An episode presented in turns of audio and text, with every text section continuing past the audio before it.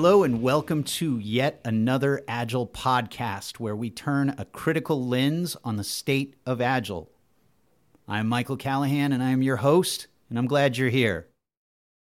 Yet another Agile podcast is brought to you by Mindset 180. At Mindset 180, we put the I, the individual, back into Agile. Maybe it's time we stopped talking about Agile. That's right, I said it. Maybe it's time we stop talking about Agile, and maybe maybe we should just focus on being Agile. Sometimes it seems like the more we talk about it, um, the further away we get from realizing the benefits of an Agile mindset. Now, lately, I've noticed a lot of churn in the Agile world. You know, the conversations about Agile, Agile transformation, a lot of churn. There's there's there's just a lot of fatigue. There's a lot of disagreement. There's a lot of disillusionment. All with this underlying knowledge that Agile isn't going to go anywhere anytime soon. But who knows what it's going to look like? There are a lot of opinions. Well, my opinion, well, I think it's going to look a lot smaller. It's going to be a lot more about the individuals than it has been for the past few years. Now, organizational change initiatives, frameworks, processes, tools, those are not going away anytime soon or ever. Because, because they're a necessity. We need those to help align groups of individuals in an agile organization. But without the, the individuals, the, those, those people with agile mindsets, the effort to do anything notable or sustainable in agile, it's going to sputter. It's going to struggle to, to, to really achieve what, what they need to achieve. For over a decade, I've been coaching organizations, you know, individuals, teams, whole enterprises on how to bring agility into their way of working now, during that time, I've seen the ebb and flow of agile methods and frameworks, what's popular, what's not popular. I've seen millions of dollars spent on transformation efforts, and I've seen success, but I've seen struggles. And, and more importantly, I've seen this never ending change, this never ending cycle of change time and time again. One transformation effort leads to another and another and another. It's really made me think how can we do this differently? How can we make agile more sustainable, more more more durable?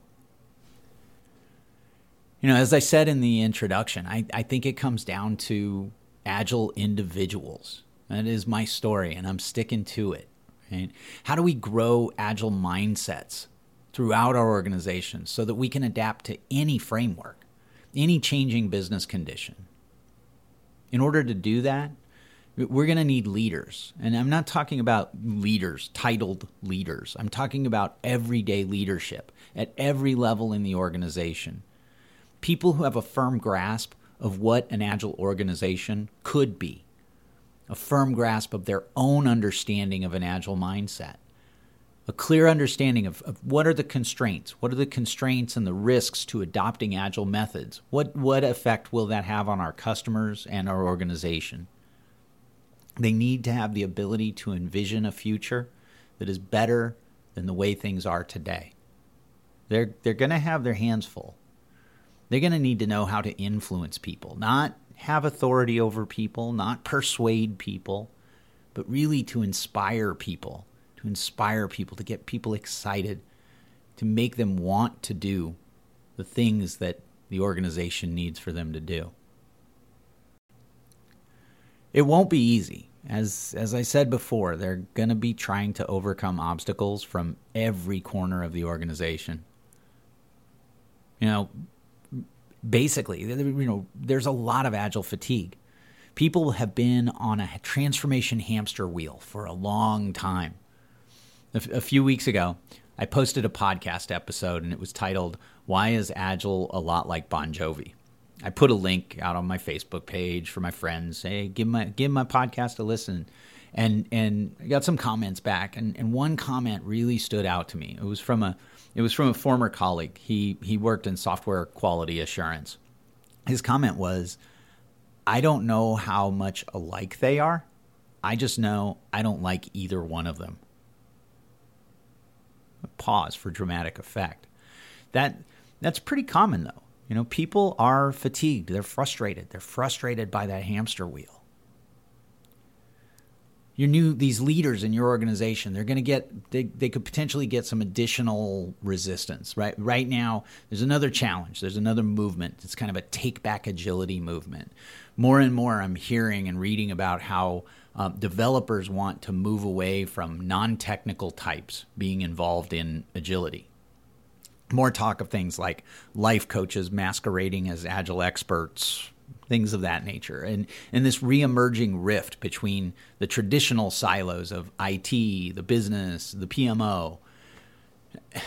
And as an aside, maybe a controversial one, right? I, I don't want to paint everyone with a broad brush.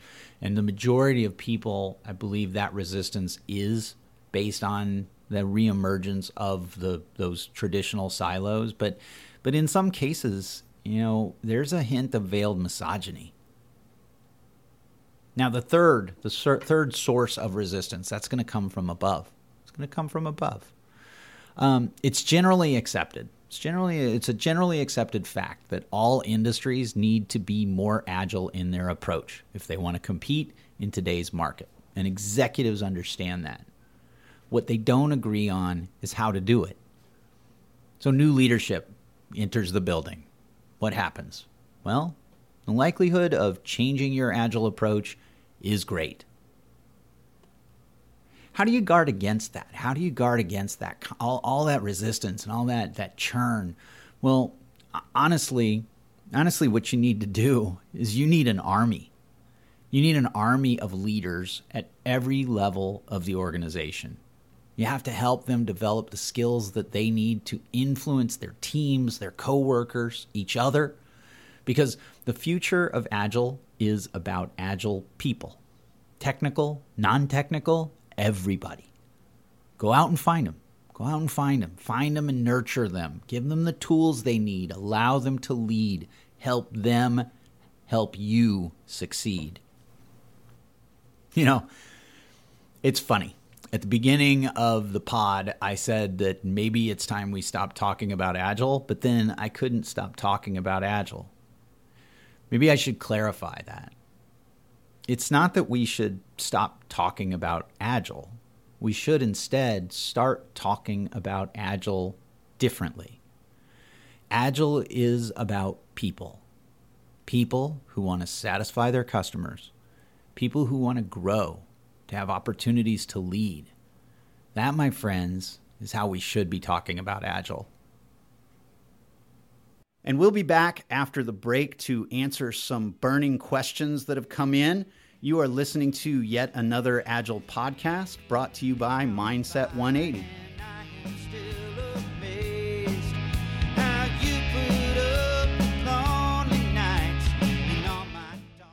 Yet another Agile podcast is brought to you by Mindset 180. At Mindset 180, we put the I, the individual, back into Agile.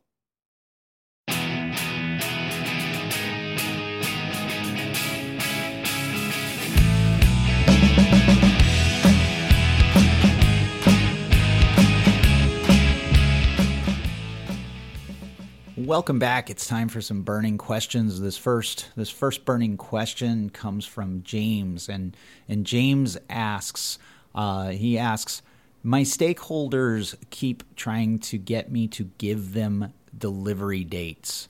What do I do? Well, there's a there's a there's a few things that you could do. Um, you could not give them a date. You could say, no, I'm not going to give you a date. That probably wouldn't go over very well with them. Uh, you could give them a date and, uh, and, and be wrong about that date. Or you could have a conversation about, about what Agile is and what commitment in Agile is. And, uh, one of the things with Agile uh, that is that we we acknowledge that we're going to learn more things. Whatever we know today, tomorrow we'll know more than we knew today. And sometimes the thing that we learn is that what we thought we could do yesterday, we no longer can in that time frame. And so we need to have that conversation.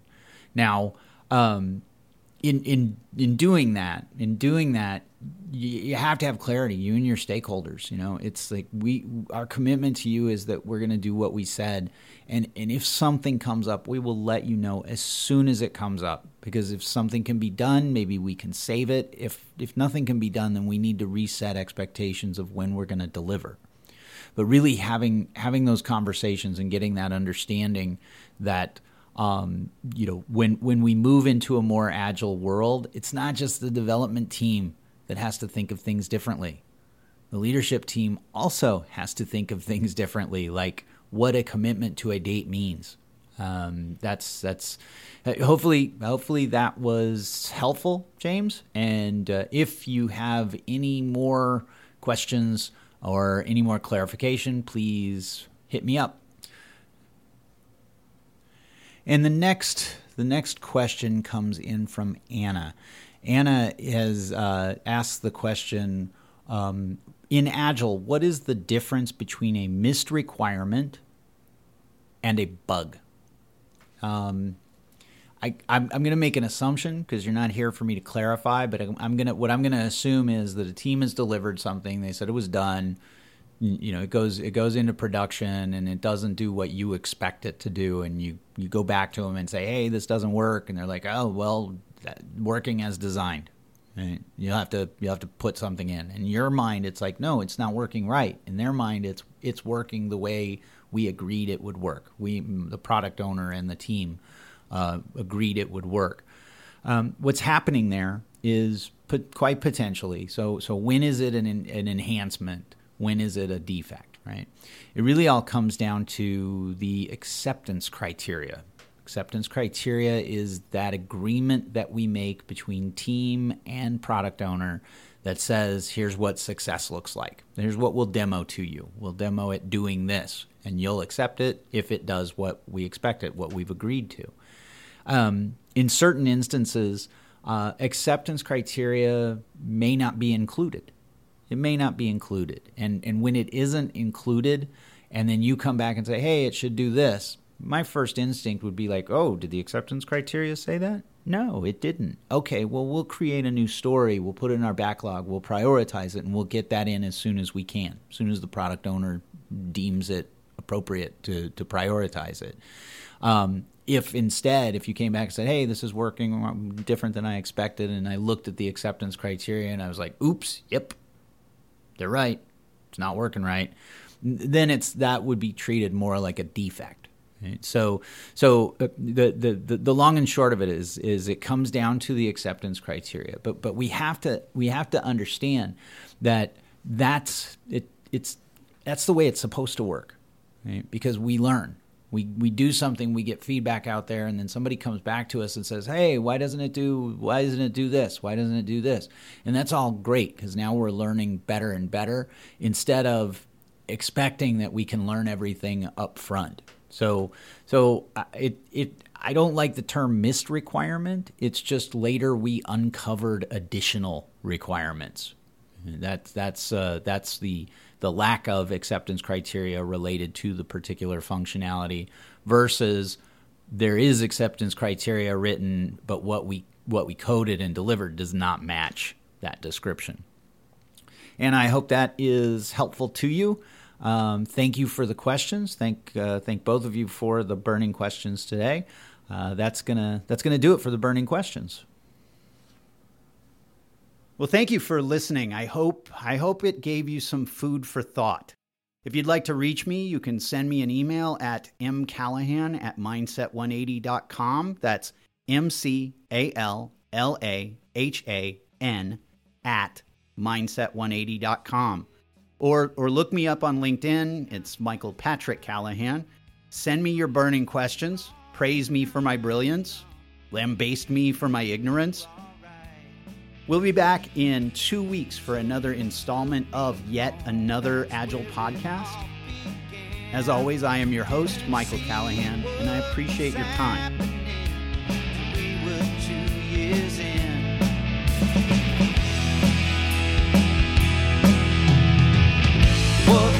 You thinking?